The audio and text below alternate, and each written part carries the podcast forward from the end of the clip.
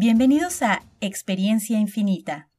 En nuestro episodio de hoy, Vincent Guillem, autor de Las leyes espirituales y la ley del amor, comparte con nosotros la aventura de la conciencia en el plano material. Respuestas acerca de qué es y qué necesitamos para conectar con el mundo espiritual. ¿Quiénes son los espíritus guías? Los niveles del plano astral. Un poco acerca de viajes astrales, experiencias cercanas a la muerte, el ego y el salto a una nueva dimensión. Todas tus dudas y comentarios envíalos hoy por correo electrónico a experienciainfinita.gmail.com. Tus donaciones para apoyar este proyecto, hazlas por Patreon. Búscanos en todas las aplicaciones para podcast, YouTube y Facebook. Gracias. Y ahora, disfruta del episodio. ¿Qué tal? ¿Cómo estás? Muy bien, muy bien. Me gustaría que me platicaras cómo fue para ti el llegar a, a, esa conexión y a toda esa sabiduría que descargaste o encontraste. Bien, pues eso tiene mucho que ver con, con mi mujer. Cuando yo la conocí a ella es cuando empezó mi cambio. Digamos que eso pasó hace ya bastante tiempo, eh, tendría yo unos 20 años. Entonces yo en aquella época pues estaba estudiando eh, mi carrera de ciencias químicas y me encontraba en una situación así un poco de, de crisis existencial porque no, no le encontraba sentido a la vida. Y aparte de eso, pues o sea, yo he sido educado con mucha gente pues en la religión católica, pero yo no encontraba que, que lo que me habían enseñado desde la familia y la religión pues me, me respondiera a mis preguntas. Y por otro lado, pues también conocía la versión de la ciencia materialista por los estudios y tampoco esa, esa visión de la vida me, me servía para contestar a mis preguntas. Entonces me encontraba así un poco en un estado de, apatía en la vida y aparte me encontraba mal anímicamente y físicamente porque tenía una serie de dolencias que no se, no se habían curado con los tratamientos que estaba recibiendo.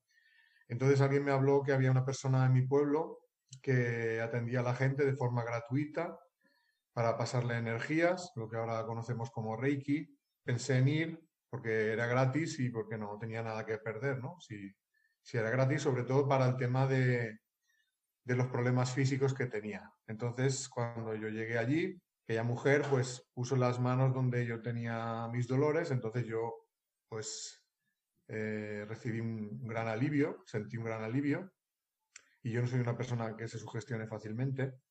Y entonces ella, aparte de aliviar mis dolores, me, me, dijo que todos esos problemas que yo tenía físicos eran consecuencia de problemas emocionales. Y además me describió cuáles eran y efectivamente era así. Pero claro, a mí me, me impactó primero el hecho de que, de que fuera así y segundo que ella lo supiera siendo que yo era algo que no le había contado a nadie.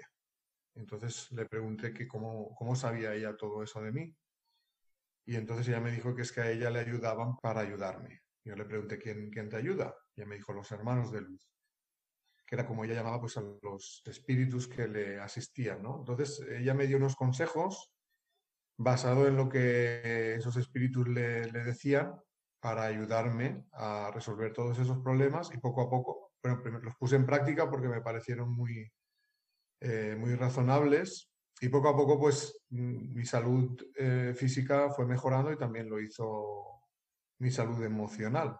Entonces, yo asistía allí a, esas reuniones pues, con una gran ilusión y también con necesidad de responder a muchas preguntas que tenía, ¿no? Yo pensé, pues si me ha ayudado en esto, pues voy a abrirle mi corazón y a comentarle pues todos los problemas que yo tengo y las inquietudes que tengo. Y entonces pues ella me iba contestando a, través de la ayuda que le iban dando. Y entonces, eh, bueno, e, ella es ahora mi mujer. Primero nos conocimos así, luego ya con el tiempo pues, eh, pues descubrimos que, que, sentíamos algo que era más allá de, de, una relación de amistad. Entonces, pues ahora pues ya vivimos juntos. Pero el inicio fue eh, ese, ¿no? Y entonces a partir de ahí es cuando yo pues tuve conocimiento de esa realidad, esas contestaciones que ella me daban por primera vez a mí me, me habían cuadrado, ¿no? Por decirlo de alguna manera, me habían sido satisfactorias y entonces pues sentí necesidad de preguntar más, también de saber cómo se puede contactar, entonces ella pues me fue explicando y ya empecé a tener mis propias experiencias y en un determinado momento pues la cantidad de información que fuimos adquiriendo pues fue tan, tan importante y para mí me ayudó tanto que, que es cuando ya empezamos a hacer charlas con el contenido de, de ese mensaje espiritual y luego ya vinieron los dos libros, Las leyes espirituales y la ley del amor, y todo, pues, todo es, lo que es la, la tarea esta de divulgación de, de, esa realidad espiritual. Para mí lo es. Y es una cosa que aunque yo ponga, digamos, la, la cara visible, pues es una cosa compartida con mi mujer. Y entonces estamos los dos en ello desde hace ya unos cuantos años, desde más o menos 2006, 2007 que empezamos hasta, hasta el día de hoy. Esa parte yo no la sabía, pero ¿cómo fue que ella conectó con estos espíritus? Bueno, eso es ella que ella lo ha tenido como una facultad natural desde que era bien pequeña. Entonces no es que ella lo buscara, sino simplemente que pues empezó a notar pues que, le hablaban, que le daban mensajes y cuando se fue haciendo mayor pues esa, esa conexión se fue incrementando. Sí, ella dice, me está diciendo que, que ella que con eso se nace. Ok, perfecto. Cuando la gente empieza a tener este tipo de, de conexión, normalmente suele espantarse por lo mismo que es algo que no se conoce o que no nos enseñan. ¿Cuál crees que sea la reacción que debería tomar la gente o qué dirección pueden tomar ellos cuando empiezan a tener este tipo de experiencias que no entienden? Bueno, pues yo creo que cuando te pasa algo así, primero tienes que intentar analizarlo eh, desde el punto de vista de lo que has vivido, no de lo que te han contado. Quiero decir que normalmente pues el miedo no viene por la experiencia en sí, sino por, por eh, digamos, los prejuicios que tienes y luego por la ignorancia, la ignorancia de, pensar que, pues, que te pueda pasar algo malo, ¿no? Y buscar fuentes de información que, sean, digamos, eh, fiables, pero que sean abiertas, ¿no? Porque desde luego no vamos a, a poder encontrar una, una, orientación desde un punto de vista de la ciencia materialista que niega la realidad de esos fenómenos. ¿no? A mí en mi época me ayudó mucho pues, leer una serie de libros, por ejemplo, los libros de varios científicos que están abiertos a esto, por ejemplo, Raymond Moody, con un libro que tenía Vida después de la vida, eh, Elizabeth Kubler-Ross, Brian Weiss, eh, Michael Newton, gente que, que, ha estudiado, que son, digamos, de, científicos o médicos y que han estudiado, por ejemplo, la, realidad de después de la muerte, pero desde un punto de vista más abierto. Eh, también me ayudó eh, la lectura de los libros de Alan Kardec y, del espiritismo. El libro de los espíritus, por ejemplo, pues eh, empezó a, aclarar muchas cosas y a verlo desde un punto de vista, digamos, nuevo, ¿no? No con el, el típico que uno tiene, pues que ha conocido, ¿no? Que parece que los espíritus son, son dañinos, ¿no? Por las películas, que vemos que como que son espíritus que pretenden aprovecharse de, los encarnados. Y no niego que no pueda haber algunos, pero no es como lo cuentan en las películas. Y cuando ya ves cómo es esa realidad, pues ya eso te, te hace perder el miedo, ¿no? De todas maneras, mis experiencias fueron, digamos, de menos a más. Primero, pues, experiencias a través de sueños. Los sueños son una gran fuente de, de ayuda espiritual si uno sabe que, que, lo es y empieza a indagar en ellos. Entonces, si ya en los sueños vas poniendo en práctica algunas eh, de las eh, lecciones que te van dando, pues ya poco a poco te van dando más, más ayudas y va siendo más claro que, que tienes un interlocutor en el otro lado y, y, que no hay nada que temer de ello. Bueno, yo por lo que sé, lo que cuentas en tu libro, conectaste con Isaías a través de, de una proyección astral. Pero ahora que mencionas los sueños, a lo que son sueños, lo que, son, lo que es proyección astral, parece ser la misma cosa, simplemente a niveles diferentes. Toda esta gente que mencionas trabajan con lo que es el umbral de la muerte. Y es un umbral que yo me imagino atravesamos a través de la proyección astral o a través de los sueños, es simplemente pasar de un nivel a otro. ¿Con qué es que conectamos? ¿Qué hay del otro lado? Bueno, primero decir que efectivamente eh, la conexión que se experimenta en las experiencias cercanas a la muerte, eh, la de los sueños y la del viaje astral, tienen en común que efectivamente lo que ocurre es que el espíritu se desprende del cuerpo. Es decir, que nosotros, lo que nosotros somos, que para mí es el espíritu, está metido en el cuerpo temporalmente y en ese momento se desacopla, por decirlo de alguna manera. La diferencia es que en el caso del sueño y el viaje astral es una salida, digamos, eh, temporal, que vamos a volver seguro, aunque no queramos volver. Y luego en la de la experiencia cercana a la muerte ya puede ser irreversible. Aunque en estos casos de la gente que lo ha contado, pues por algún motivo mm, han vuelto atrás, ¿no? Entonces, ¿qué es lo que, que hay al otro lado? Pues hay un mundo espiritual que tiene una complejidad bastante grande, que no es un lugar difuso y vago como la gente piensa, sino que hay una realidad. Podríamos decir que es un, planeta más sutil, eh, con una menor densidad, donde hay una naturaleza, hay una realidad, hay diferentes niveles y cada uno pues, eh, puede viajar a aquellos niveles que son compatibles con su nivel evolutivo. Entonces, cuando estamos soñando, de forma inconsciente, o sea, de forma involuntaria, nos desprendemos del cuerpo. Para la mayoría de gente esto será un viaje que nunca llegará a ser totalmente consciente, aunque pueda tener recuerdos de vivencias que ha tenido eh, durante esa salida. No todos los sueños son una experiencia extracorpórea, porque hay sueños que son preocupaciones, pero los sueños que son más significativos y más vívidos eh, por ejemplo, cuando uno ve a seres queridos que ya han fallecido, esto suele ser un, recuerdo de, la salida eh, fuera del cuerpo, donde tú te has encontrado con ellos. Hay veces que vienen ellos, hay veces que vas tú donde ellos están. Y en el caso del viaje astral es una salida consciente del cuerpo. Es decir, que, ya no es de forma involuntaria o inconsciente, sino que, que tú lo buscas y de esa manera consigues salir con la conciencia plena de lo que está pasando, igual que como estás en estado de vigilia. Entonces, pues puedes viajar al plano espiritual, contactar con tus guías, mm, ver cómo es aquello, ver los diferentes niveles, o simplemente pues, viajar a algún otro lugar del mundo donde haya alguien que, con el que a lo mejor necesitas contactar o deseas contactar. O a veces tienes pues visiones del pasado Incluso hay gente pues, que puede tener pues, eh, algunas premoniciones de cosas que le puedan pasar en el futuro. O sea, fuera, una vez fuera del cuerpo, digamos que las percepciones, digamos que se incrementan, ya no tenemos solo la conciencia de la vigilia, sino que tenemos otras eh, percepciones y en ese momento pues descubrimos que están ahí y nos sirven de, de mucha información, ¿no? Para a veces pues, solventar problemas que tenemos en la vida o para tener pues, una conciencia más plena de la realidad eh, de la vida, ¿no? También la realidad del plano espiritual. Y ahora que mencionas niveles, que cada quien puede accesar al nivel espiritual en el que se encuentra, ¿a qué te refieres con esos niveles?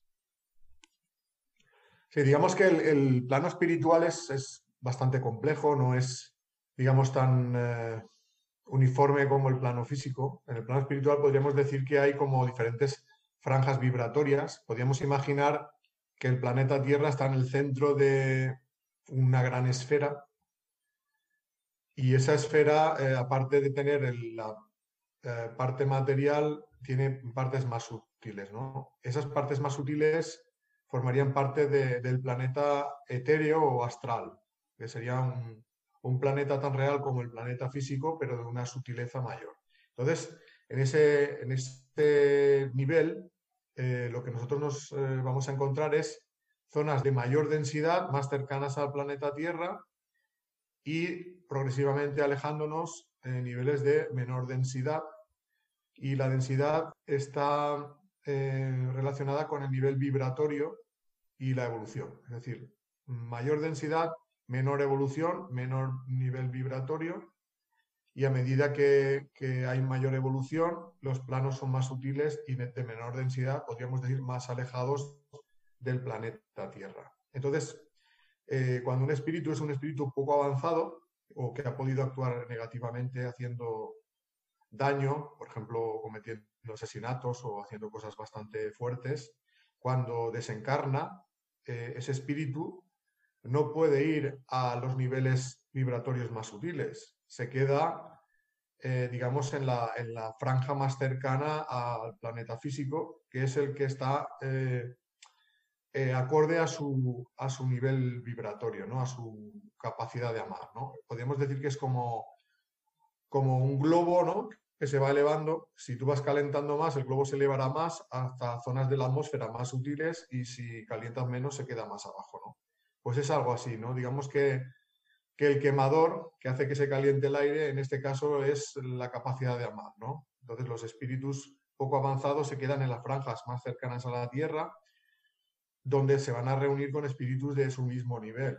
Entonces estas zonas, eh, pues como son espíritus poco avanzados, pues la vida en esas zonas es eh, una vida difícil por el mal que, por el daño que se hacen unos a otros. Y cuando los espíritus ya están más avanzados, pues ya se van situando en franjas vibratorias más sutiles, donde hay una naturaleza más, más armónica, más perfecta, donde hay, digamos, eh, una humanidad más avanzada y, eso se refleja en el tipo de civilización que encuentras en esas zonas, ¿no?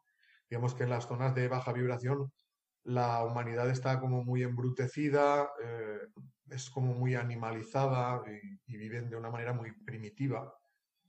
Mientras que en las zonas ya de espíritus más avanzados, pues te encuentras ya civilización con mayor eh, humanidad, con mayor sensibilidad y eso pues se manifiesta en que la naturaleza allí es más más bella eh, y, digamos, la forma de vida en aquellos lugares es mucho más, más perfecta. Al final todos vamos a ir recorriendo todo ese camino de menos avanzados a más avanzados, pero cuando morimos, digamos que cada uno se sitúa en el nivel e-, evolutivo que le corresponde. Eso no quiere decir que se quede allí permanentemente. Quiero decir, porque hay veces que las zonas más bajas, eh, los espíritus van allí por el tipo de actos que han cometido, pero cuando hacen una, una reflexión y, reconocen sus errores y desean cambiar, pues suele haber otros espíritus que les ayudan para salir de esa franja vibratoria. No pueden ir a las más avanzadas, pero se quedan ya en una franja más, digamos, menos de sufrimiento y ahí pues se les ayuda para que empiecen a cambiar y para que cuando llegue el momento pues vuelvan a encarnar. Hay una película, no sé si la has visto, que se llama Nuestro Hogar o Astral City. Es una película brasileña. El, Chico Javier. La de Chico Javier, que está basada en, un libro mediúnico de Chico Javier, No Solar, que para mí explica bastante bien cómo es esa realidad del plano espiritual. Ok, entonces eh, todos estos niveles, todas estas etapas están pobladas. Hay un tipo de jerarquía, digamos así. Okay. Correcto, correcto. Entonces, ¿quiénes son los que ayudan a la evolución de los menos evolucionados? Eh, los espíritus más avanzados, digamos que, es un proceso de ayuda donde los más avanzados van ayudando a los menos, como una cadena, ¿no? Cada uno en su, en su, nivel y en sus capacidades, pues tiene una función en ese proceso, ¿no? Entonces, por ejemplo, los espíritus que han salido del astral inferior, que sería, digamos, esa franja más eh, poco avanzada, cuando son rescatados de ahí, normalmente los que van a ayudarles son espíritus que en algún momento estuvieron en esa franja y que después de haber hecho un cambio ya se han integrado en plano espiritual más avanzado y, pues bajan a ayudar a los que eran sus antiguos compañeros. Lógicamente, van dirigidos por seres más avanzados. Entonces, eh, según el nivel de cada espíritu, pues su función es una en el proceso de, ayuda. Pero hay que pensar que en el plano espiritual no están los espíritus ahí aburridos sin saber qué hacer. O sea, tienen unas funciones que no son tan de supervivencia como aquí, sino que tienen un trabajo, pero es un trabajo más enfocado pues al desarrollo del espíritu, ¿no? Entonces, eh, ahí en esa película es una buena manera de saber un poco cuáles son las ocupaciones de, los espíritus y cómo se organiza esa ayuda del plano espiritual. Sí, una de las cosas con las que me encontré cuando empecé a investigar todo este tema de la, de la espiritualidad fue el trabajo infinito Y algo que leí en tu libro parece confirmar eso, que la evolución o, o el trabajo alma, pues parece que no, no tiene fin. Exacto, no hay, no hay un tope en la evolución. No hay que verlo, dicho así, parece como que sea algo muy, muy pesado, ¿no? Eh, pero no es así. Quiero decir que sí que es cierto que hay épocas de más esfuerzo espiritual, que eso coincide con las encarnaciones. Digamos, la encarnación es, es la etapa más complicada para el espíritu. Y normalmente cuando se llega al mundo espiritual, digamos, si has eh, hecho bien las cosas, pues también tienes tu, tu periodo de descanso y en general en el mundo espiritual, el, a no ser que hayas hecho cosas muy negativas, el espíritu se siente maravillosamente, como nunca se ha sentido cuando estaba en la tierra, ¿no? Entonces, eh, sí que es verdad que el espíritu también puede quedarse una temporada ocioso sin hacer nada, pero lógicamente eso repercute en que se estanque en su evolución y eso le hace sentirse mal, ¿no? Pero digamos que el, trabajo del espíritu es más, eh, ¿cómo decirlo? tiene una, una mayor satisfacción que el trabajo que hacemos cotidianamente en, en, labores donde nos sentimos obligados. Digamos que el mundo espiritual no concibe el desarrollo espiritual como una obligación, sino como algo que desea, ¿no?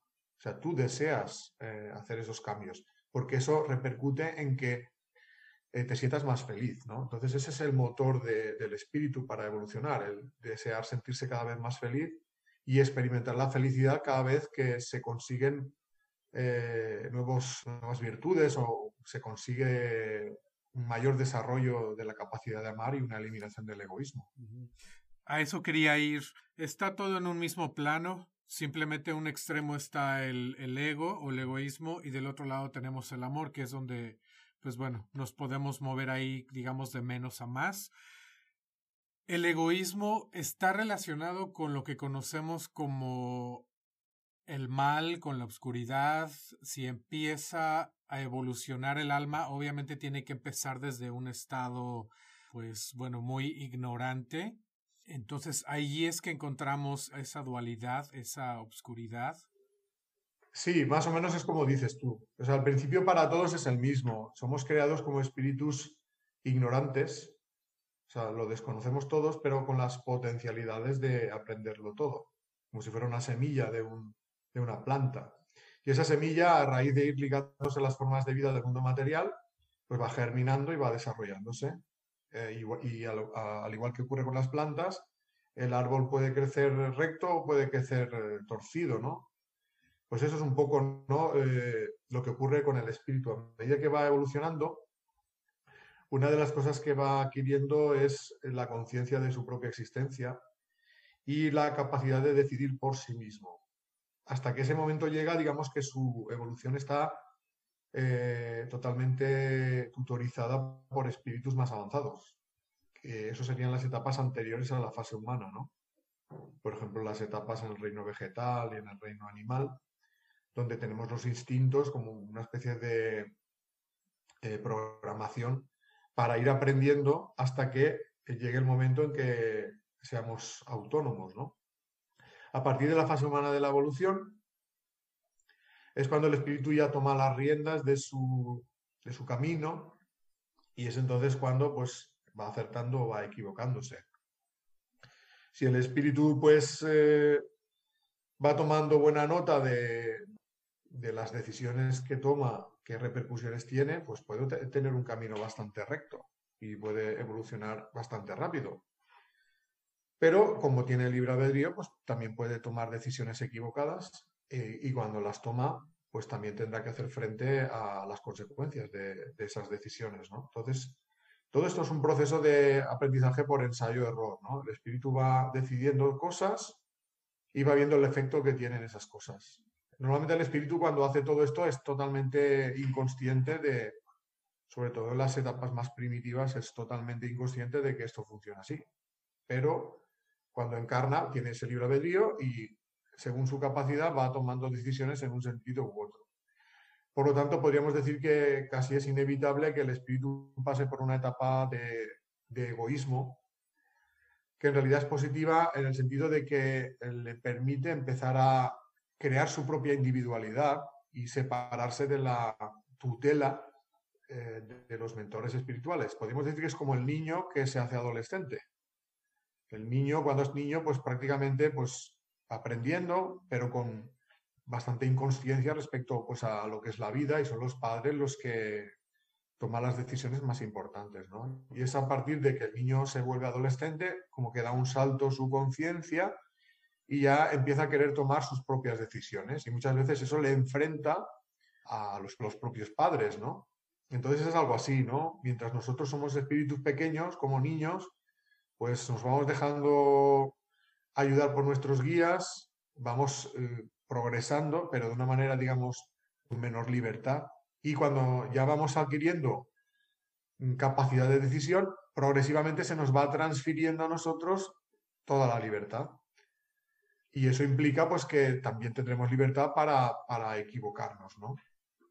Entonces, eh, ese proceso de paso por el egoísmo, cada uno lo hace de una manera. Hay gente que cae muy bajo en sus instintos negativos, hay gente que va más rápida, hay épocas de estancamiento y épocas de avance.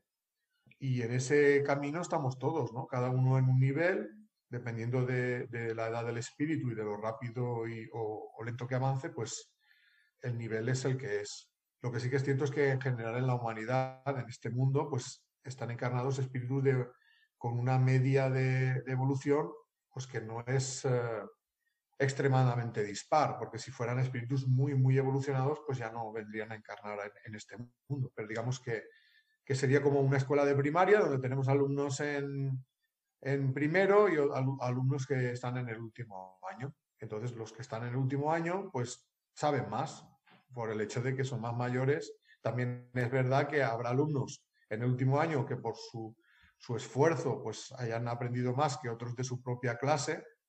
Eso sería, digamos, un poco la voluntad del espíritu, pero luego también está pues la edad del espíritu. Hay espíritus más jóvenes y espíritus más, más viejos, todos conviviendo en el mismo planeta. En lo que se refiere a los espíritus que nos están ayudando, ya sea ángeles o espíritus guías o la gente le da muchos nombres, esa influencia la aplican de diferentes maneras. Algo que siento yo que tenemos que hacer es conocernos a nosotros mismos porque luego, así como vienen influencias del lado positivo, también puede haber influencias del lado negativo, ¿es correcto? Correcto, así es. Eh, si solo tuviéramos influencias de un lado, al final, pues nuestra evolución sería poco libre, ¿no? Entonces, el mundo espiritual permite que tengamos influencias de todo tipo. Las influencias positivas vienen de los espíritus avanzados, las negativas de los poco avanzados. Y eh, dependiendo de ella, de cada uno, por donde se incline, pues mm, se deja llevar por un camino o se deja llevar por otro. Primero hay que tener, tomar en consideración que todo el mundo tiene guías espirituales, avanzados y no avanzados. Pero los guías, eh, cuando un espíritu no quiere avanzar, no le fuerzan. Simplemente están a la espera de que en algún momento pues, quiera hacer ese cambio. Es decir, que la ayuda del mundo espiritual suele ser bastante sutil, sin forzar el libre albedrío. Y ese es el motivo por el cual pues, no, no todo el mundo, o sea, no hay una conciencia de que exista el mundo espiritual. Nosotros venimos a este mundo y la verdad es que eh, la mayoría de gente pues incluso pasa por la vida sin haber llegado a ser consciente de que hay otro, otro plano hasta que ya llega el final de su vida y entonces es cuando empieza a preocuparse por ello. Pero hay, hay contactos sutiles, hay gente que viene con, con, esa conexión más abierta, como es el caso de, de mi mujer, porque lo piden antes de nacer. Hay gente que no, eso ya se pide antes de nacer más o menos. Y luego pues hay gente que utiliza esa conexión para bien y otros que la utilizan negativamente. Entonces, si se utiliza negativamente, pues te vas a traer la influencia de espíritus del bajo astral, que son espíritus poco evolucionados, pues que, digamos, te estancan en tu evolución fomentando eh, las actitudes egoístas. Los espíritus avanzados hacen lo contrario, intentan dirigirte hacia, hacia el desarrollo de las virtudes y de la capacidad de amar y ayudarte a que intentes eliminar el egoísmo. Los espíritus poco avanzados hacen lo contrario, quieren que te alejes del amor y de la virtud y que te eh, mantengas en, el egoísmo y lo que hacen es potenciar las actitudes egoístas. ¿Y eso es porque ellos obtienen algo de, de eso o es nada más la satisfacción de estar en el egoísmo?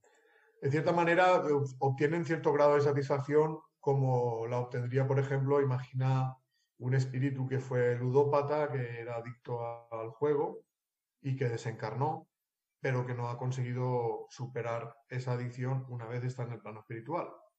Entonces, muchas veces lo que esos espíritus hacen es buscar, o sea, se quedan, digamos, retenidos en el mundo material y buscan a, gente que es como ellos, que son ludópatas, para, eh, digamos, a través de la adicción del encarnado, satisfacer su, su propia adicción, ¿no? Entonces, cuando estos espíritus influyen sobre otros ludópatas, en cierta manera, cuando consiguen, digamos, engancharse a ellos, experimentan cierta satisfacción eh, como la misma que, o parecida a la que tenían cuando jugaban ellos mismos, ¿no?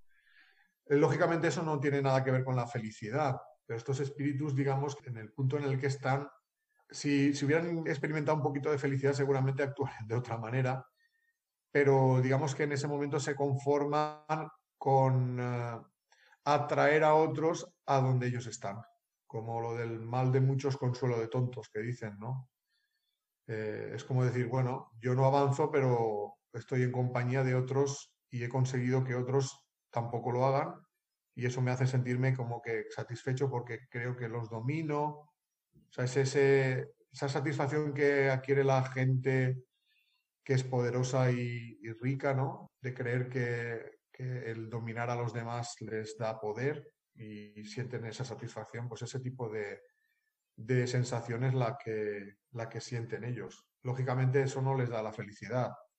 Y cuando tú, digamos, te, te sumerges cada vez más en, el, en actuaciones egoístas que generan daño, tu sufrimiento cada vez va siendo mayor.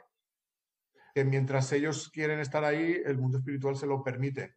Lo que no permite es que perjudiquen a seres que por cuestiones kármicas ya no les corresponde. Es decir, no pueden actuar sobre cualquiera, solo sobre aquellos que quieren eh, hacerles caso.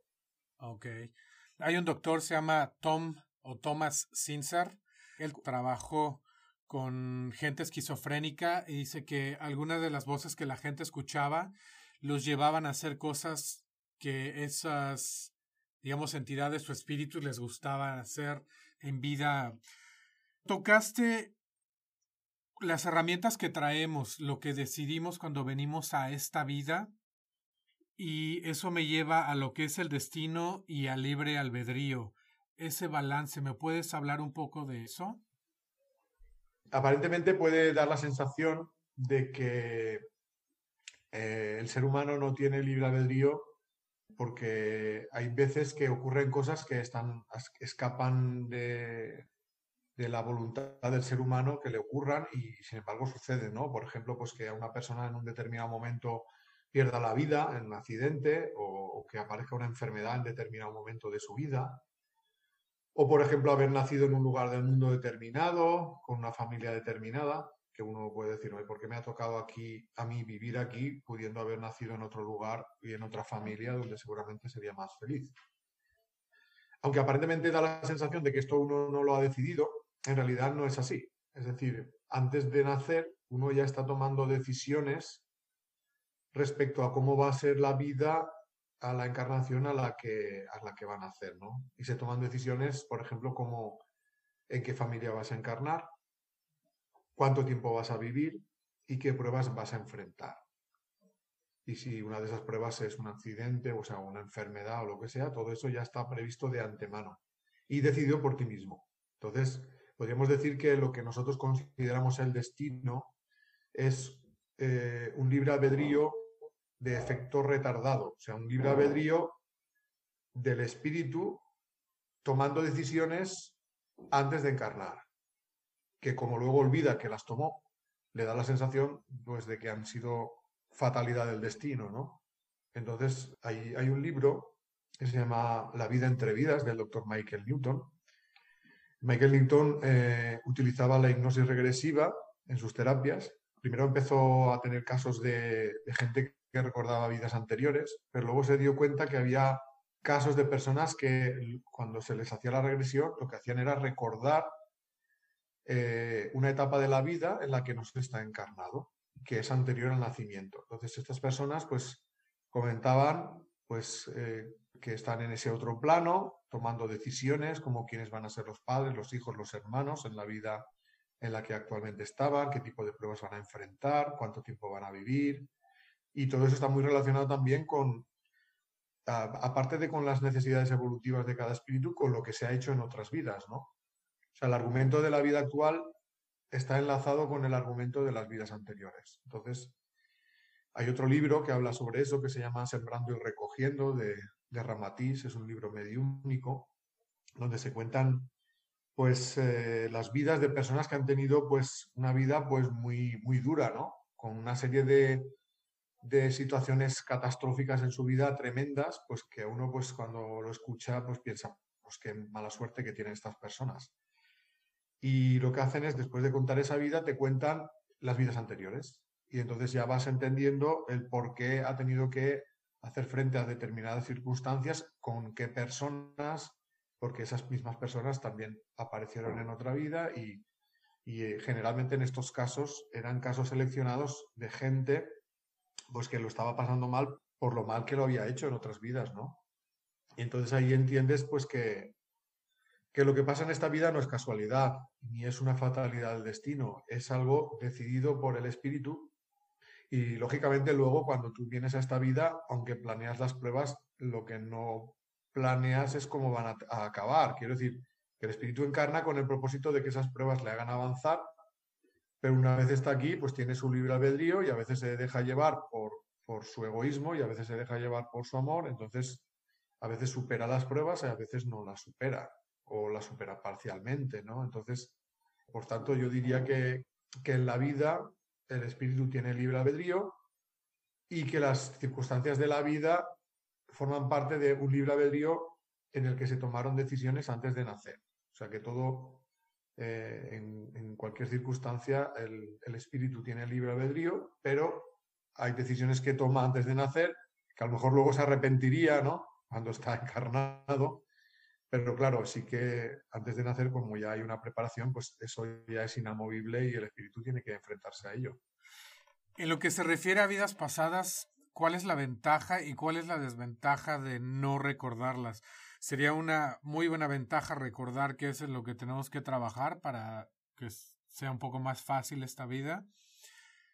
Pero también es una desventaja porque traeríamos, uh, no sé, rencores o enemistades, cosas así. ¿Cómo lo percibes tú eso? Sí, es más o menos como tú dices. Algunas personas me han dicho, oye, ¿no sería más fácil todos si recordáramos el pasado? Así ya sabríamos a qué venimos, ¿no? Eh, ciertamente, a partir de que el espíritu ya tiene una determinada evolución, mm, vendrá recordando alguna la vida pasada con bastante claridad y a lo mejor un poquito más. Pero eh, el estado de evolutivo en el que nosotros estamos, el recordar mucho del pasado eh, haría que, esto nos obstaculizara el progreso. Quiero decir, hay veces que, en otras vidas han pasado cosas, situaciones de mucho sufrimiento, que si siempre las tuviéramos presentes, eh, no saldríamos de ellas. O sea, viviríamos estancados en el sufrimiento del pasado y no nos podríamos concentrar en, en las pruebas que hemos decidido vivir en esta vida, ¿no? Entonces ese, recuerdo borrado temporalmente, cuando encarnamos, eh, en realidad es beneficioso para que el espíritu se pueda desprender de esos eh, recuerdos ingratos. Eh, podríamos decir que es como mm, cuando tenemos un ordenador y ese ordenador tiene la memoria muy llena y va muy lento, entonces le hacemos un reseteo y entonces el ordenador vuelve a funcionar bien. Lo bueno es que como tú ya has aprendido con ese ordenador, aunque a lo mejor hayas borrado parte de la información, pues lo sigues utilizando igual, ¿no? Y eh, mm, algunas cosas que tenías en el, ordenador antiguo, pues te las puedes haber guardado y en algún momento que te hacen falta las utilizas, ¿no? Pues algo así es lo que ocurre con el espíritu. El espíritu, aunque viene con un cuerpo nuevo, que sería como ese ordenador reseteado, ya ha aprendido eh, con otros ordenadores. Lo que ha ocurrido en otras vidas. Y aunque no tenga la memoria, eh, no tiene los USBs o el disco duro, todo aquello que ha aprendido lo puede poner en práctica en ese nuevo ordenador. Lógicamente le costará un tiempo en, volver a generar archivos, pero no lo hará partiendo de cero, lo hará con el conocimiento que, que ya lleva de otras vidas. Es decir, cuando venimos aquí no venimos por haber olvidado el pasado eh, con la ignorancia puesta a cero. O sea, todo aquello que has aprendido ya lo llevas en tu propio espíritu como un conocimiento innato. Y entonces, poco a poco, a medida que vamos madurando, esa capacidad del interior se va poniendo de manifiesto. Yo lo comparo un poco lo que pasa con el olvido con el tema de sumar y restar. Todo el mundo sabe sumar y restar y, le sirve pues para, para el día a día, ¿no? Pero si ahora preguntáramos si nos acordamos de cuando nos enseñaron a sumar y restar, yo personalmente no me acuerdo. No sé si, si tú te acordarás, ¿no? Pero generalmente eso ocurrió en una etapa de la vida que la mayoría de gente hemos olvidado. Los, los recuerdos de la primera infancia se suelen olvidar. Pero lo, aquello que aprendimos sí que lo utilizamos. Entonces es lo mismo que pasa cuando venimos a este mundo, ¿no? Lo hacemos con el conocimiento de otras vidas sin el recuerdo de esas otras vidas. Eso no es necesariamente así para todo el mundo. Quiero decir que podemos recordar algunas cosas que nos puedan ser útiles eh, en esta vida. Hay gente que ha recordado a través de sueños, a través de hipnosis regresiva, pero solo aquello que le es necesario, no todo. Yo eh, personalmente he tenido algunos recuerdos de otras vidas, pero también pudiendo haber eh, recordado más al percibir el sufrimiento vivido en esas otras vidas y al sentir un poco la sensación de abismo, ¿no? De, decir, ostras, si empiezo a recordar esto me, va a generar tanto sufrimiento que me va a pesar, ¿no? En, enfrentarme a los problemas del día a día de ahora, ¿no? Entonces yo mismo, mi propio espíritu es como que se, se echó un poco atrás y como que esa puerta a recordar más cosas se cerró un poco. Luego he intentado volver a, recordar, pero ya me ha costado más, ¿no? Entonces, lo digo porque, porque por el tema de que comentamos, que es bueno recordar mucho, recordar poco. Yo creo que sería bueno recordar hasta donde uno pueda encajar. Hay gente que ha tenido experiencias a través de hipnosis regresiva y lo que ha visto le ha, le ha ayudado a superar, por ejemplo, miedos, ¿no? Por ejemplo, gente que tenía miedo a meterse en el agua y no, no había manera de que entrara en la piscina o en la playa porque es que les daba pavor y nunca habían tenido ningún episodio de casi ahogamiento. Cuando se les hace una hipnosis regresiva, pues resulta que esas personas habían muerto ahogadas en otra vida y, aunque lo pasaron mal al revivir ese, momento, eh, luego al saber que el miedo al agua le viene de esa muerte por ahogamiento, pues ya lo, van superando, ¿no? Pero hay personas que vivir situaciones muy, o recordar situaciones muy dolorosas del pasado produciría el efecto contrario, ¿no? Eh, quedarían como en estado de shock y les costaría eh, enfrentarse a las cosas de la vida, ¿no? Entonces yo creo que el mundo espiritual es muy sabio y a cada persona le da lo que necesita y lo que puede llegar a encajar, dejándole la puerta abierta a que si en algún momento puede encajar más, pues pueda recordar más.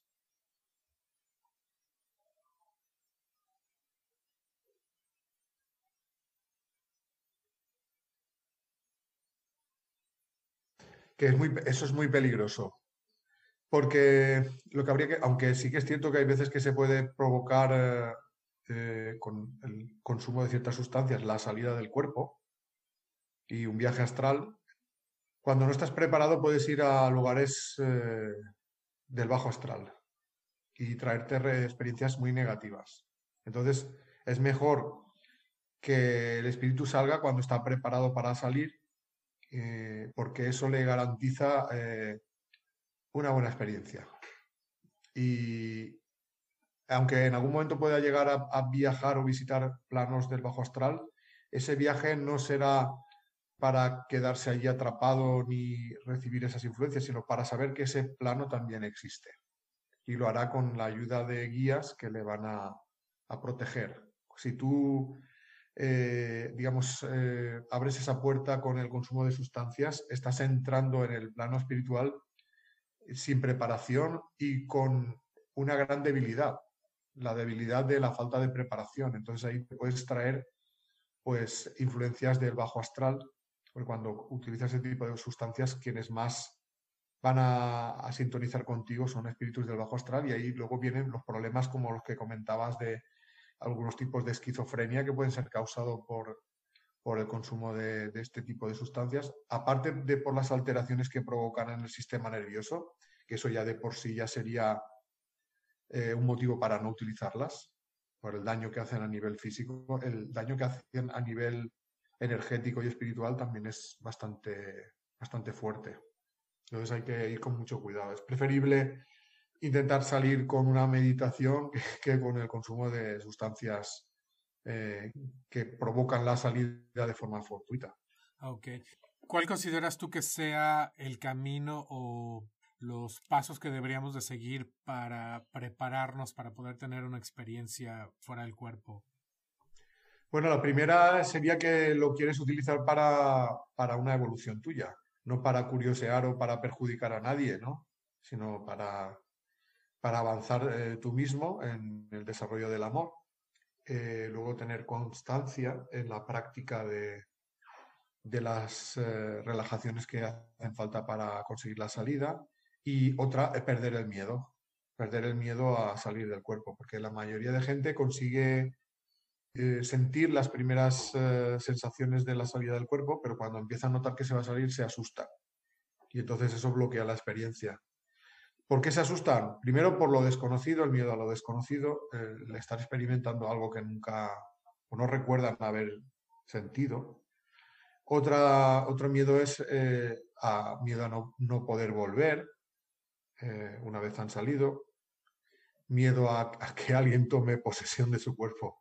Hay gente que también me lo dice, que a ver si me salgo yo y entra otro espíritu. A ver, si eso no ocurre durante el sueño, ¿por qué tendría que ocurrir en el viaje astral, ¿no? O sea, durante el sueño, digamos que hacemos el viaje, digamos, de una manera natural, pero eh, al tener la conciencia como en un estado de en un estado eh, adecuado para no, no, asustarnos, pues esa salida se produce sin, sin que sintamos ningún miedo. Pero claro, como no tenemos la conciencia completa, pues tampoco se saborea de la misma manera.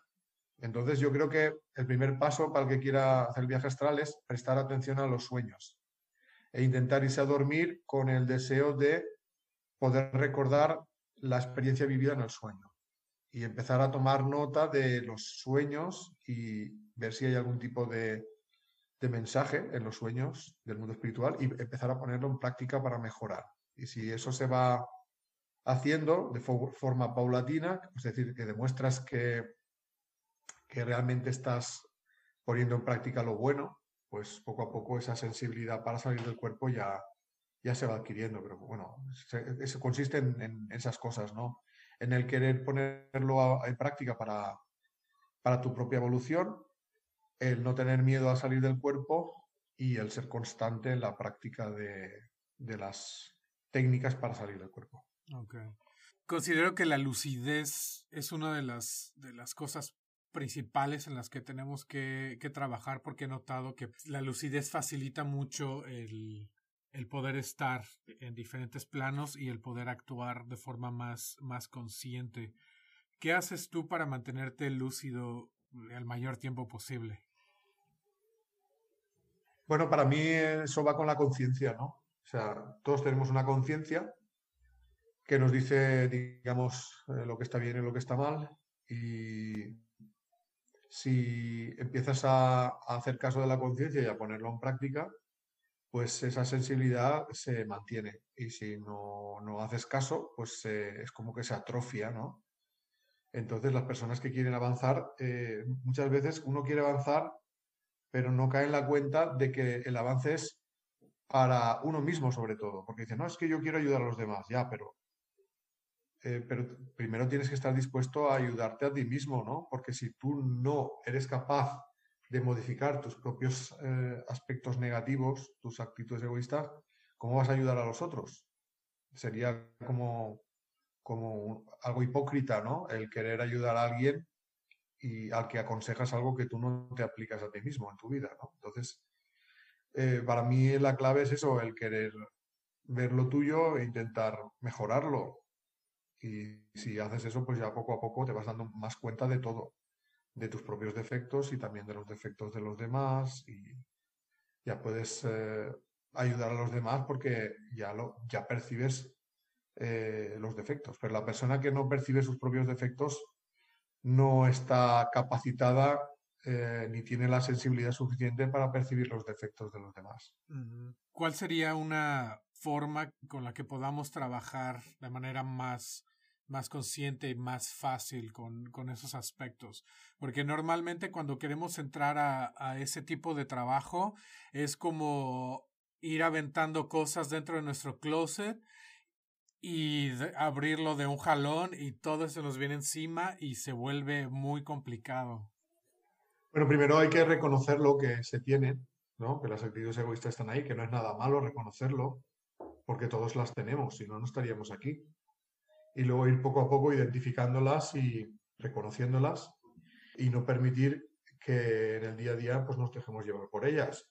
Lógicamente eso no se consigue de la noche a la mañana, ni vamos a esperar que porque lo hagamos durante una temporada, luego no tengamos otras temporadas donde donde esos defectos se, van a poner de manifiesto. Quiero decir que los defectos o las, los defectos podríamos decir que son manifestaciones del egoísmo, ¿no? Eh, todo eso no se va de la noche a la mañana. No, nace con, una actitud egoísta y si consigue atenuarla a lo largo de una vida, pues ya será mucho, ¿no? Es decir, que, que no es nada fácil, ¿no? Entonces es el querer, primero querer hacerlo. Para eso hace falta ser sincero con uno mismo y reconocerlo y luego es en el día a día ir poniéndolo en práctica. Si te ha salido una actitud egoísta, pues reconocerlo y pues si has hecho daño a alguien, pues pedirle perdón y intentar no, no dejarte llevar por ello, ¿no? Es que eso, eso no, es, no es fácil, pero creo que es peor no hacer nada, porque el que no hace nada se estanca y empieza a sufrir y al final acaba llegando a la conclusión de que, de que su vida es un sinsentido, ¿no? Entonces yo pienso que, Primero, no hay que plantearse que te lo vas a quitar de la noche a la mañana todo, eso es imposible. Hay, que hacer como las hormiguitas, poco a poco. Pero si vas consiguiendo mejorar un poquito, pues te irás sintiendo mejor y entonces tendrás más fuerzas para mejorar lo que viene más adelante. Normalmente como la propia conciencia también se va desarrollando poco a poco y te vas dando cuenta de unas cosas primero y luego de otras, no te vas a sentir como que te cae toda la, ropa del closet encima, ¿no? Sino más bien que, ay, pues mira, ahora me he dado cuenta que esta parte está desordenada, voy a ordenarla. Y luego cuando ya acabas esa, dices, ay, pues mira, esto que estaba detrás, que no lo había visto, también está desordenado, pues voy a ordenar esto. Y así poco a poco vas ordenándolo todo, ¿no? Pero tiene que ser poco a poco, sin ponerse ninguna meta, sino solo la voluntad de ir mejorando y reconociendo pues que, que tenemos defectos y que, no, hay nada de malo en, reconocer que los tenemos, todos los tenemos. Y cada uno pues se tiene que centrar más en los suyos y menos en, los de los demás. En lo que se refiere a la cantidad de vidas que nos dan o que tenemos, ¿hay un mínimo o un máximo en el que se tiene que trabajar para llegar a cierto nivel? No, no, no hay un tope. O sea, eso depende de, de lo que uno necesite, ¿no? Y además son, son tan numerosas que, que no hay, no hay números casi para contar, ¿no? O sea, son, podríamos decir, millones, desde que empezamos a, a encarnar hasta que dejamos de hacerlo, son incontables. Además, no sucede todo abruptamente. Como he dicho antes, vamos pasando por etapas. La fase humana de la evolución es, es una de ellas, pero después de la fase humana también hay, hay más etapas y dentro de la fase humana hay también diferentes niveles. Hay humanidades en, diferentes planetas que están algunas en un nivel y otros en el otro. O sea, si, un espíritu llega a un determinado momento que su nivel supera al, de la media de su planeta, pues a lo mejor a partir de ese momento encarna en otro, como el que pasa de la primaria a la secundaria. Y hay veces que cuando ya hay un número de espíritus que dan ese salto, en, un determinado planeta, pues entonces es el planeta el que da el salto, ¿no? Y los que no han llegado a ese nivel tienen que encarnar en un planeta que todavía no, no ha llegado a ese nivel. Pero sí que es cierto que hay un momento que el espíritu ya no va a necesitar encarnar en el plano físico. ¿Quiere decir que ha acabado ya su, evolución? Para nada. Sigue evolucionando, pero lo hace, lo hace en planos más sutiles de la existencia.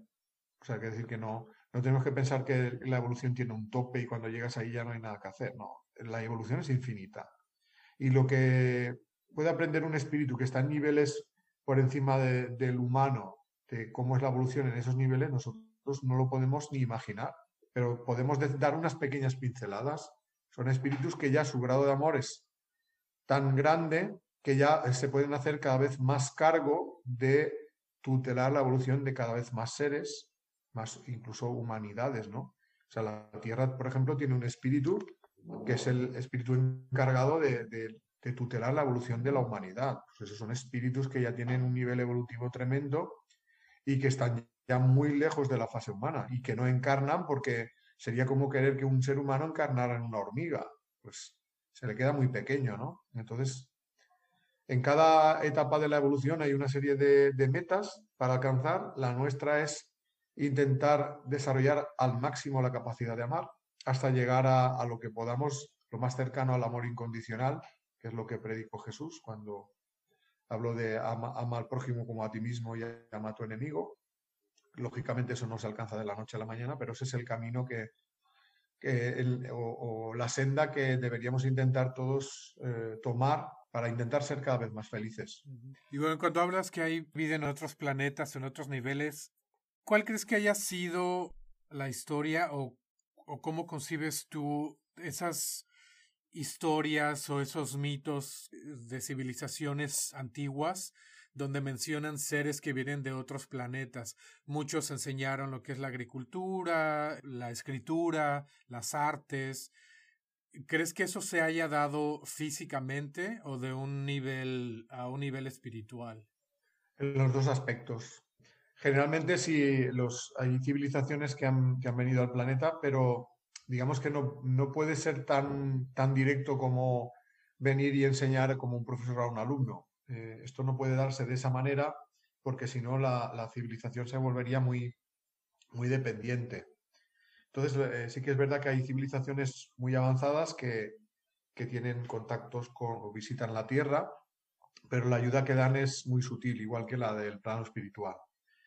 Los que sí que han tenido un contacto más directo son espíritus que tienen un nivel semejante al nuestro, pero que a lo mejor son originarios de, otros mundos y han venido aquí pues porque a lo mejor su mundo ya ha dado el salto y hay, hay espíritus que no, que no están en el nivel adecuado y han podido ser transferidos para que, para que vivan en este planeta. Entonces, pues, por ejemplo, hay razas que pueden tener diferentes orígenes en su inicio de otros mundos y de hecho hay religiones, por ejemplo, hay, tribus en África cuyas tradiciones orales que se han ido transmitiendo de generación en generación sitúan a su raza como originaria de otro mundo. Y eso tiene parte de razón. Eh, es decir, que hay, hay, en este mundo, aunque sean más espíritus semejantes en evolución, lo que es la raza a nivel físico puede tener genéticamente orígenes diferentes. Hay mucha vida en muchos planetas. Hay planetas más avanzados que este, planetas menos avanzados, planetas que están en el mismo nivel. Pero por estar nosotros en este nivel, lo habitual es que los, seres que encarnen estén en un nivel semejante, ¿no? Y que los seres que están menos avanzados, por no tener la tecnología suficiente, no podrán eh, alcanzarnos los que están en el mismo nivel, a veces como nosotros también estamos en un nivel de mucho egoísmo, pues también hay civilizaciones egoístas que intentan venir aquí, a veces a, molestar, pero eh, también las civilizaciones avanzadas también se encargan de, evitar que, se vulnere el libre albedrío de, de los terrestres, ¿no? Entonces, esas interacciones se limitan a que el ser humano quiera tenerlas. Digamos que el mundo eh, espiritual respeta el libre albedrío y también lo hacen las civilizaciones extraterrestres avanzadas. Por lo tanto, se tiene mucho cuidado que no se vulnere el libre albedrío de, los eh, terrestres. Ok, vamos a tomar eso que mencionaste del salto lo que ahorita está muy latente, lo que es pasar a la quinta dimensión o al sexto sol. Considero yo que ya se, se ha dado antes en civilizaciones que probablemente desaparecieron de la noche a la mañana, pero ¿cómo es que se va a dar esto? ¿Todos tenemos que estar en acuerdo o cómo se va a dar y qué es lo que va a suceder? A ver, sí que es cierto que a nivel individual tendremos que tomar todos una decisión, si estamos en el lado del amor o en el lado del egoísmo.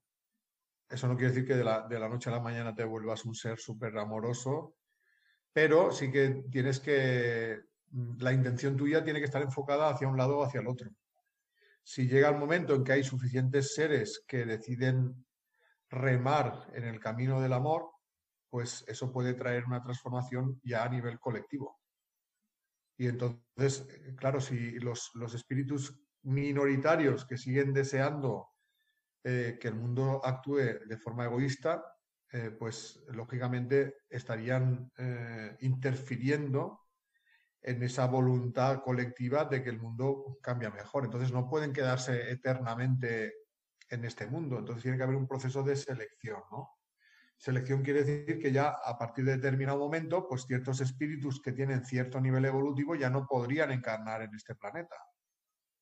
Pero eso no, se va, no, va a suceder de un día para otro, estos son cientos de años, pueden ser cientos de años. De hecho, el, proceso evolutivo requiere muchos miles de años, ¿no? Entonces, sí que es cierto que ha habido otros momentos donde se podría haber dado un salto evolutivo y no se ha conseguido.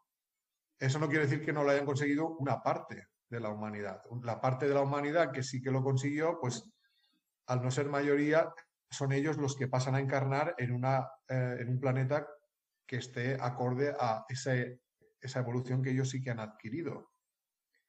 Y los que, los que se quedan son los que no han dado salto, ¿no?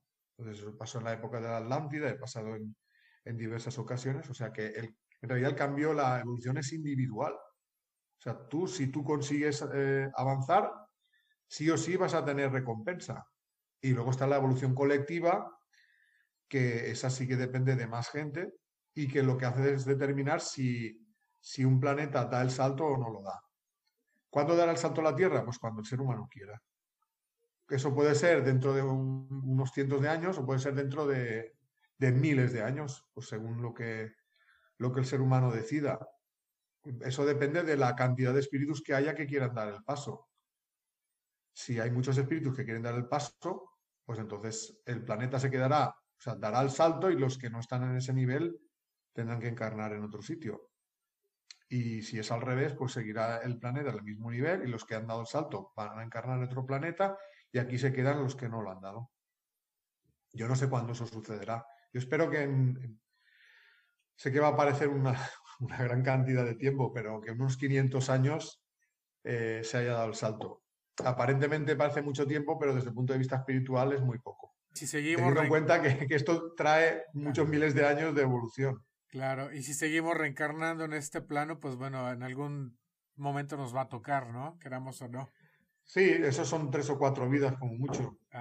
dependiendo también de la, de la frecuencia con la que se encarne, ¿no? Hay espíritus que encarnan más frecuentemente y otros que tardan más, pero para la vida espiritual, que es infinita, ese tiempo es como cinco minutos.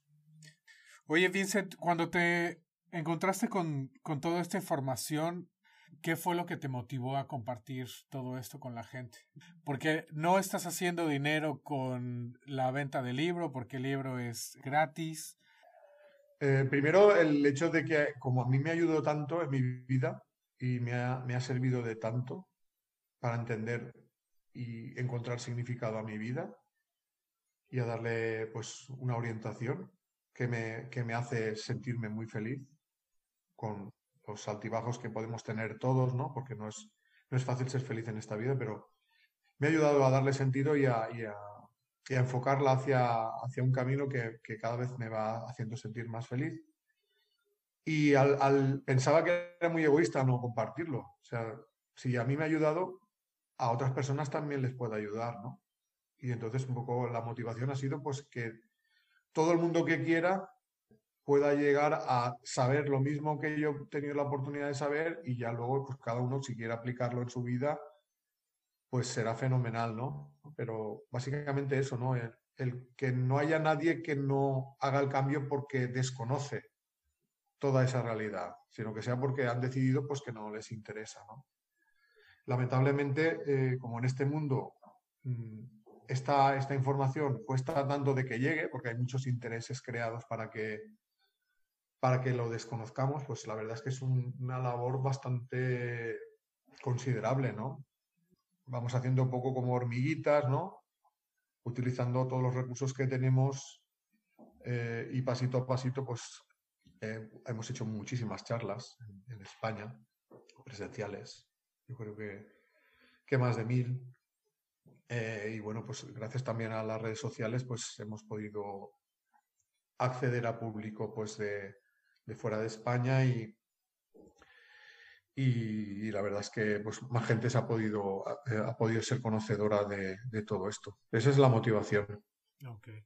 Sí, parece que antes la información estaba guardada y ahora como se empezó a, a derramar, se empezó a publicar, parece que ahora es lo contrario. Hay demasiada información y mucha de esa información no es la correcta la gente se confunde y ahora nos toca a nosotros crearnos nuestra propia opinión de lo que es el, camino adecuado.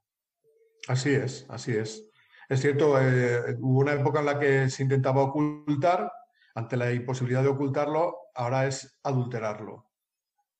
Entonces se mezclan verdades con mentiras. Eh, yo a mí me sorprende, ¿no? Que haya, hay mucha gente que ha, pues que está difundiendo mensajes con apariencia de espiritualidad, pero que no se corresponden con, con la verdadera espiritualidad, ¿no? Pues, por ejemplo, ahora se me está ocurriendo el tema este de los arcontes, que están, bueno, están generando como un miedo a la gente cuando mm, vaya al plano espiritual, como que la reencarnación es una trampa y... No, no, a ver, no hay seres negativos que te hagan encarnar. O sea, la encarnación se produce cuando tú ya estás preparado para encarnar y con el objetivo de que evoluciones, no para evitar que tú disfrutes de, la felicidad. Esto es una necesidad evolutiva. Entonces, cuando se ha empezado a popularizar la reencarnación, pues ha surgido todo esto para intentar desprestigiarla y para que la gente tome temor al hecho en sí de, de, reencarnar, cuando en realidad es una cosa que es perfectamente natural y que está dirigida por el plano espiritual, la parte positiva. los espíritus negativos no tienen ese poder. Sería muy injusto que, lo tuvieran. Es una tarea de, de, empoderarnos a nosotros mismos, conocer realmente, pues no todo de lo que somos capaces, pero pues sí conocer que no estamos vulnerables, ¿no? Ah, que tenemos las herramientas necesarias para, para seguir con la evolución que yo en lo personal no, no descartaría que sí hay pues otras influencias que, que nos quieren, como lo mencionábamos, detener, pero ahora digo que, que lo que se está tratando de hacer es ocultar el poder que tiene cada persona. Al fin y al cabo también forma parte del libre albedrío. Quiero decir que cuando se abre una puerta para lo bueno, tiene que haber la misma libertad para que pueda florecer o, o, haya libertad para acceder a lo negativo, porque el libre albedrío es eso, ¿no? Luego al final cada uno decidirá qué, qué, es lo que quiere tomar, ¿no? Yo soy de la opinión que no, que no hay que creerse las cosas por dogma de fe ni, ni porque, por criterio de autoridad, porque lo diga fulanito o menganito, sino porque tú analizas todo y, y lo que a ti te resulta coherente, que lógico, que razonable, pues eso te lo quedas y lo que consideres que no lo es, pues lo, desechas. Y ese es el trabajo de, cada uno, ¿no? El separar la paja del grano, porque ese trabajo no lo puede hacer nadie por ti. Si lo hace alguien por ti, cuando ya dejes de estar, eh, tener esa tutela, al final te perderás. O sea, la idea no es que vayamos siempre eh, de la mano de, un adulto, sino que andemos por nosotros mismos, ¿no? Y eso pues implica pues que te tienes que soltar y que muchas veces te caerás y te tendrás que volver a levantar, ¿no? Entonces, para mí, el que haya esa posibilidad de cada uno elegir en qué quiere creer, habiendo ideas que sí que son verdaderas y, ideas que son equivocadas, forma parte del libre albedrío, ¿no? El poder elegir en qué quieres querer y cómo quieres enfocar tu vida. ¿Qué hay con el futuro? Porque es que a alguna gente se le permite accesarlo. Bueno, primero decir que el futuro no está escrito.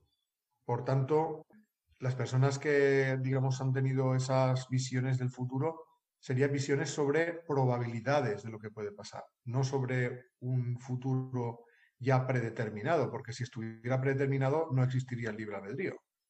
Pero sí que es cierto que en el plano espiritual, digamos que según las decisiones que va tomando el mundo, puede haber como una especie de posibilidades mm, con mayor eh, probabilidad de que sean posibles respecto a lo que puede ocurrir.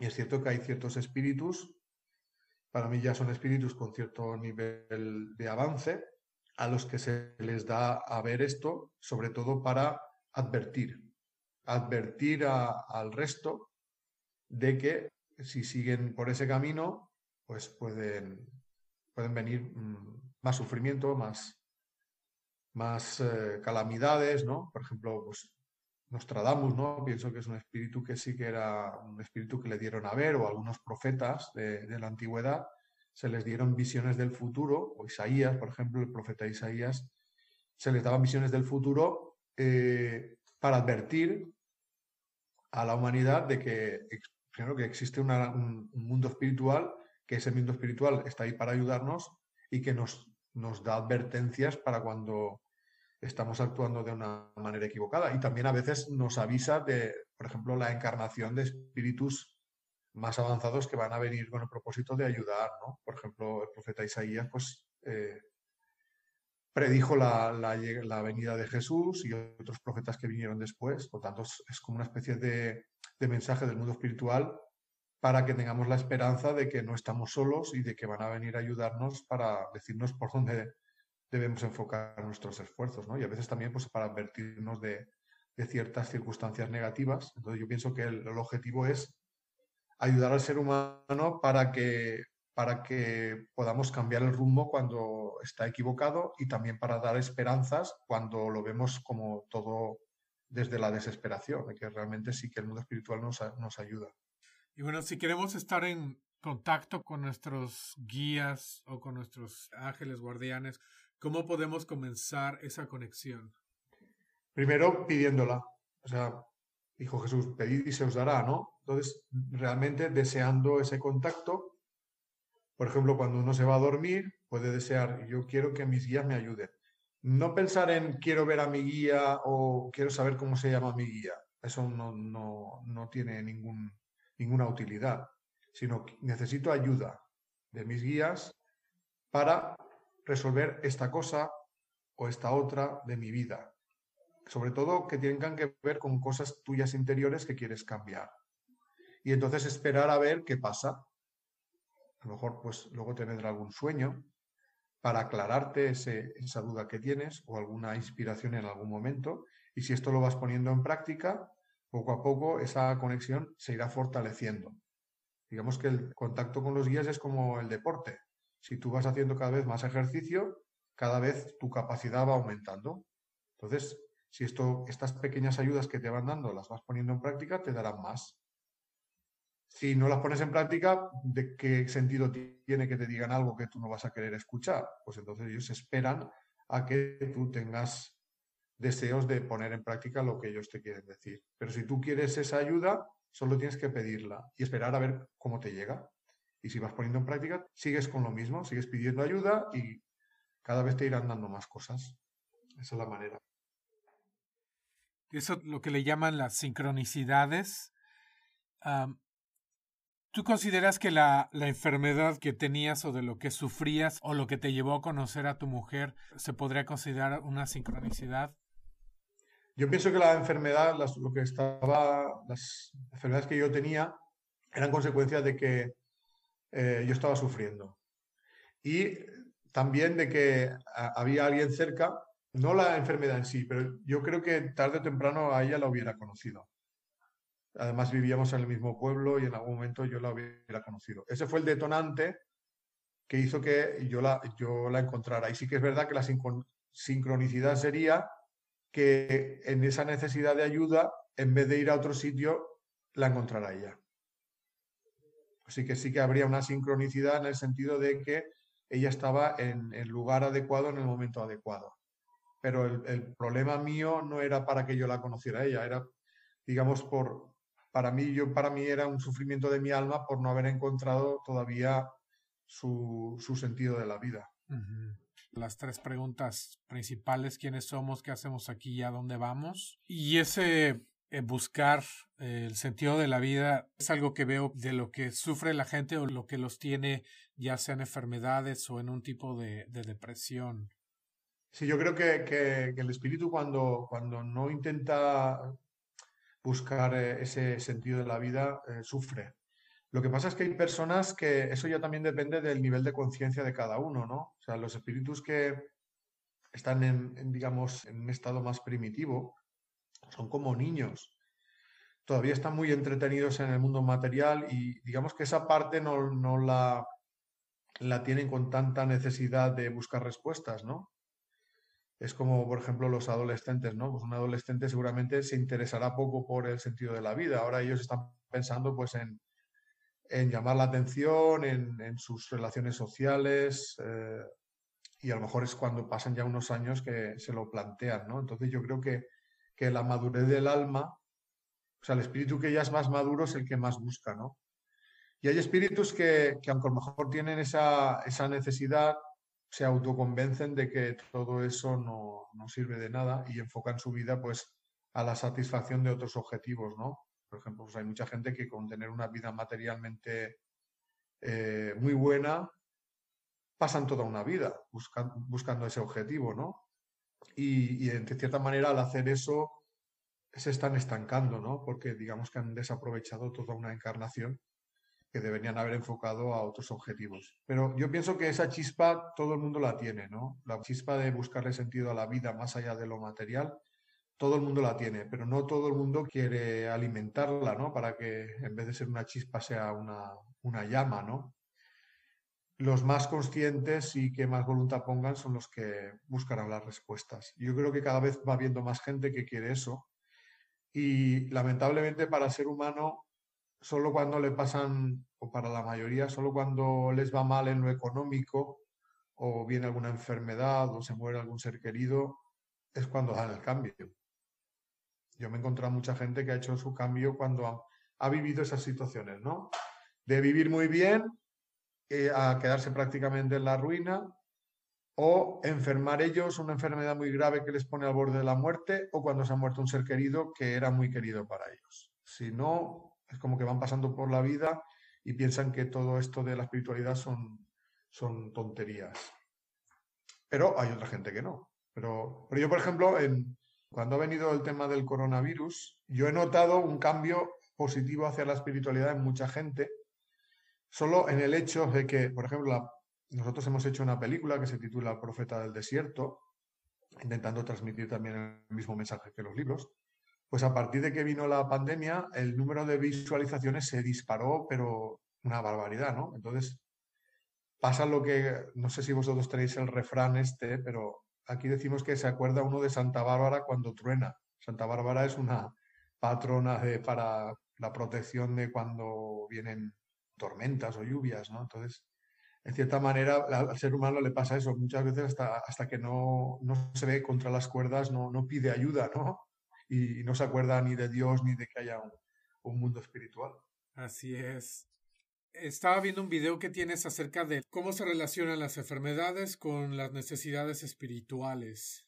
Sí, esa es una charla que normalmente titulamos El origen emocional de la enfermedad. Y aquí un poco lo que intentamos es eh, eh, ayudar a que la gente se dé cuenta que el sufrimiento causa enfermedad.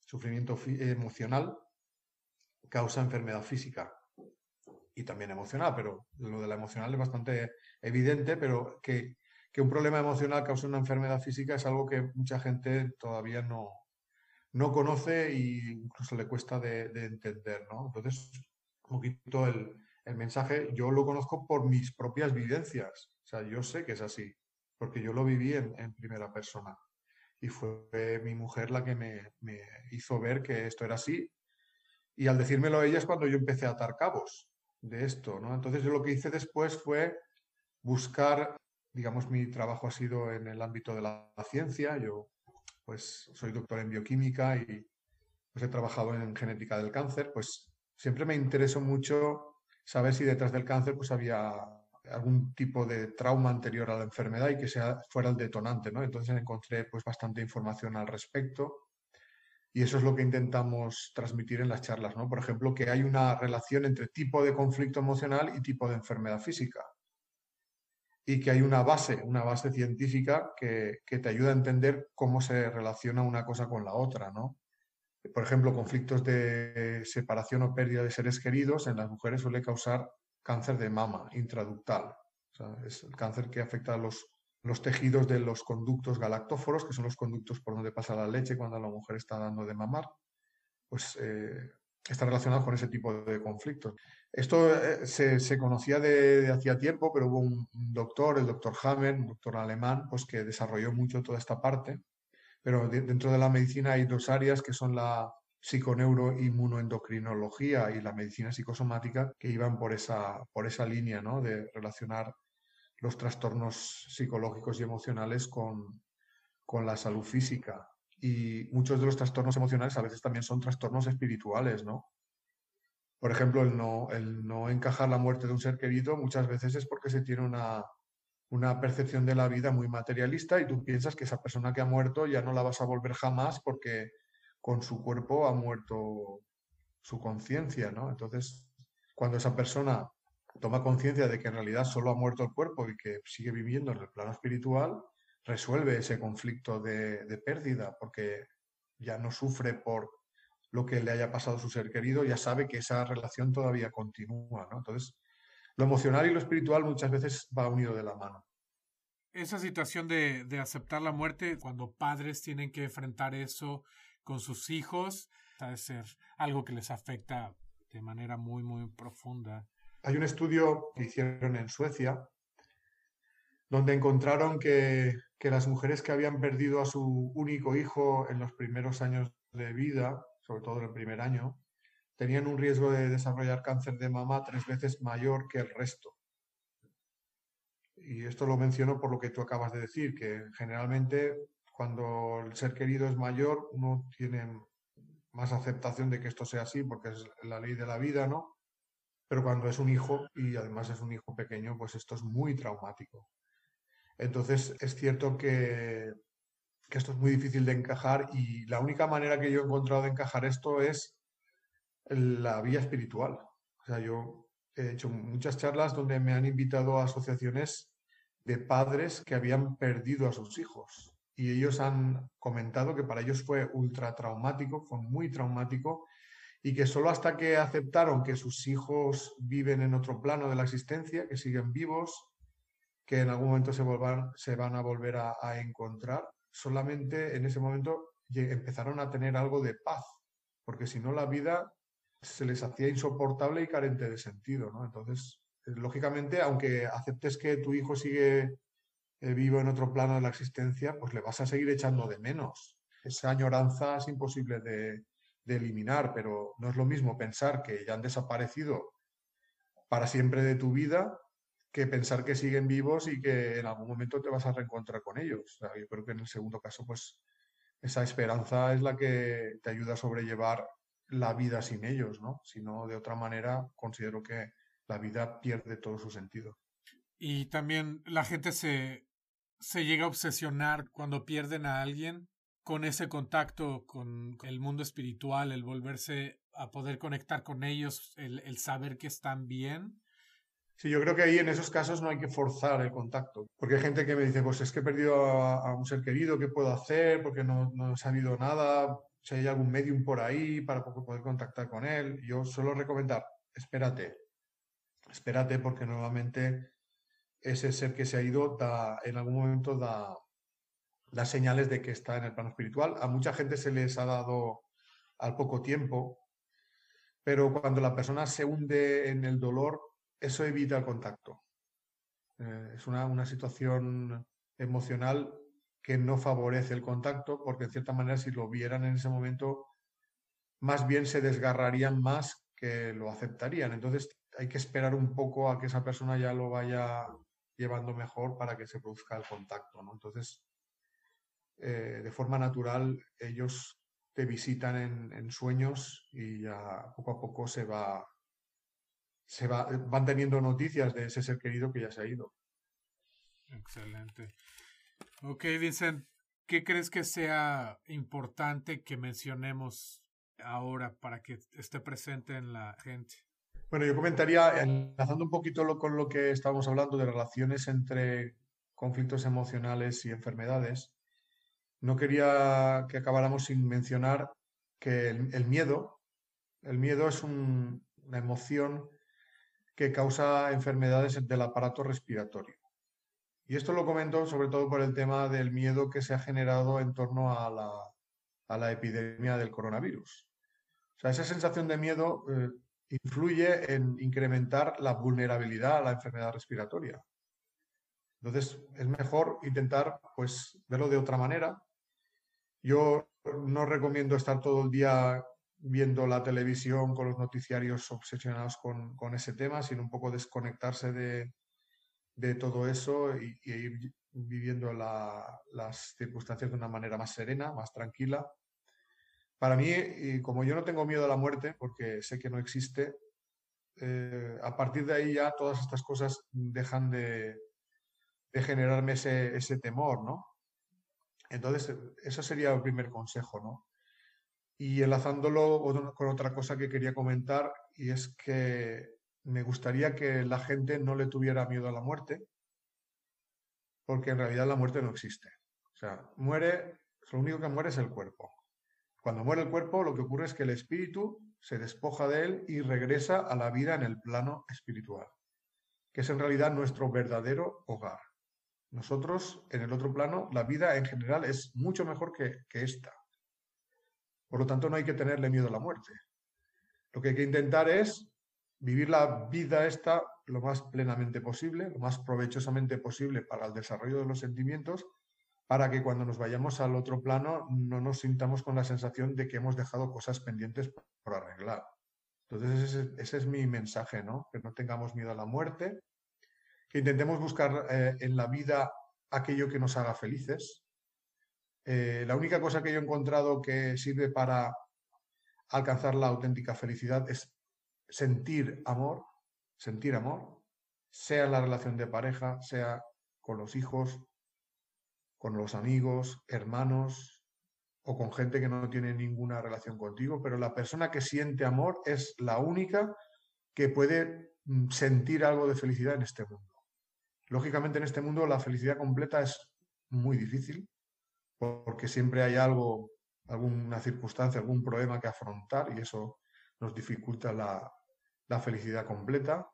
Pero en el plano espiritual esos obstáculos ya no existen, ¿no? Entonces, eh, mi mensaje es ese, que, intentemos buscarle sentido a la vida a través de sentir amor, teniendo la plena conciencia de que la muerte no existe, que nuestra vida continúa en el plano espiritual y que todo esto que estamos viviendo aquí tiene un sentido, que no es el de fastidiarnos, sino de ayudarnos a ser cada vez espíritus más amorosos y que experimenten mayor grado de felicidad.